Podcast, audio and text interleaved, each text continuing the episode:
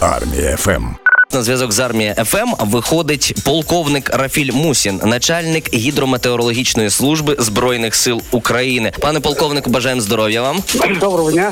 Скажіть, будь ласка, чи можна вас назвати головним військовим е, метеорологом України? Звичайно, так виходить. Непогано, непогано усвідомлювати, які люди у нас з'являються в ефірі. Ну і до вас дозвольте поставити декілька питань про погоду і не тільки. По перше, хотілося б дізнатися, в чому саме полягає різниця між вашою службою та українським гідрометцентром, окрім того, що власне ви є військовими. Не гідрометцентром українським, а Національною гідрометеорологічною службою. Центр український це складова державної гідрометеорологічної служби структура. Ну, в чому різниця? Різниця в тому, що у нас військових більше вимоги до погодних умов, до спеціальних прогнозів погоди, більше, більше вимоги до точніших да на фактичні погоди.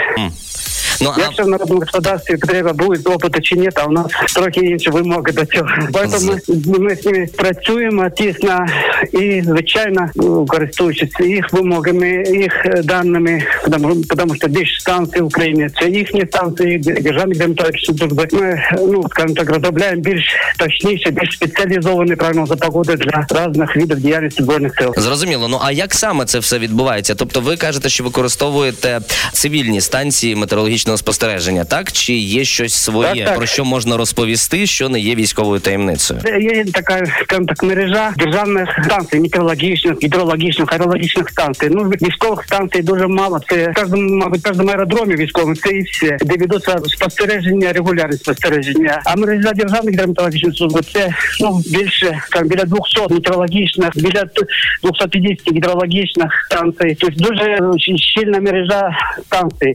Ці станції проводять, ну скажімо так, поки м, кожні три години спостереження і передають, так Україна є е, членом Всесвітньої метеорологічної організації, навіть ці дані передають в базу даних Всесвітньої метеорологічної організації. І, звичайно, нам дають до, до військових. І маючи ці дані, станції практично по всій території України зараз тільки ну, дані відчутні по території, які, які знаходяться, тим, що знаходиться під противником. Ми можемо там фактичні погоди, прогнози погоди. Так що у нас налагоджена тісна взаємодія і на мирний час, на особливий період є відповідні звичайні документи. Ну отримуємо від них всі необхідні дані для розробки прогнозу погоди для забезпечення діяльності військ сил. А який відсоток того, що прогноз ваш військових метеорологів може не здійснитися? Наскільки низький цей відсоток? Ну, прогнозы погоды тоже есть, они різні за частности. Есть, например, короткострокові, надкороткострокові, це, мабуть, на 3, 5, 7 годин на виліт літака, наприклад, складаються прогнози погоди. Це, звичайно, практично всі е, виправдовуються на 100%. А є прогнози на, на добу, на 2 доби, на 3 доби, майже на, на тиждень, на 10 днів розробляємо прогнози. Ви- Виправдовують ці прогнози, звичайно, нижче. Ну, на добу прогнози приблизно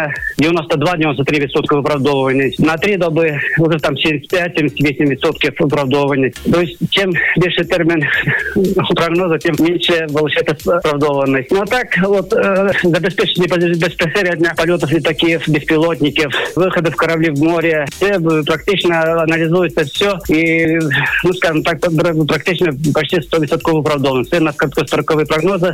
В этом Просто цікаво було, і навіть слухачі запитують, як надовго можна зробити більш-менш точний прогноз погоди? Наскільки тривалий період часу? От як далеко можна знайти е, в часовій перспективі? Прогнози є і скажімо так, є прогностичні моделі і на дві на два тижні, на 20 днів. А так більш такі е, нормальні прогнози на три доби. На три доби це ну скажімо так, відсотків 80 правдов, що буде сніг чи не буде, буде холодно чи ні. Так е, можна можна сказати, це більш такі. Ну вже так зараз уже так е, дозволяють умо- умови. Так уже ми надаємо прогнози на тиждень по лінії зіткнення по зонах операційних зонах. Так само довше прогнози на тиждень даємо, щоб можна було щось прогнозувати, планувати. Була така легенда, що у 17 столітті у Великобританії синоптиків, які невдало передбачали погоду, карали стратою.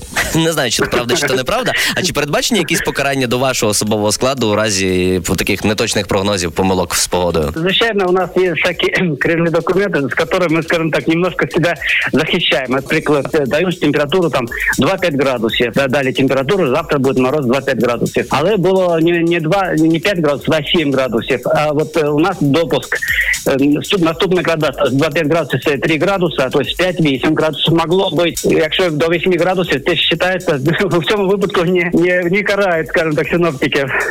Це допуск такий. Це самі розумієте, все прогноз. Це звичайно це багато залежить від досвіду синоптика, від синоптиків, але зараз такий от від розвитку технологій дуже багато залежить від забезпеченості чисельною технікою, програмним забезпеченням.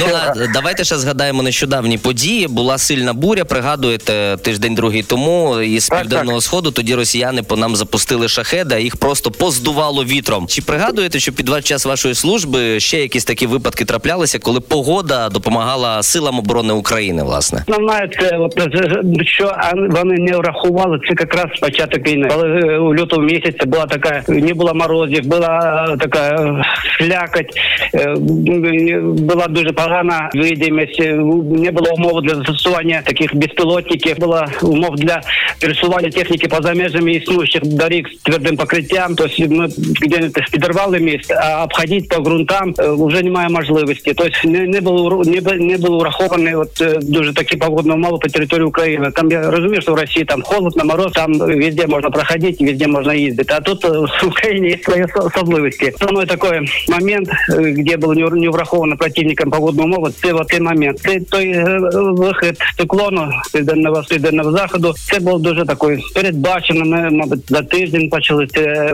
підказувати, що буде таке погіршення, що будуть такі умови. Тобто ми, по крайній мірі, в Україні це дуже очікували, готувалися до нього, попереджували.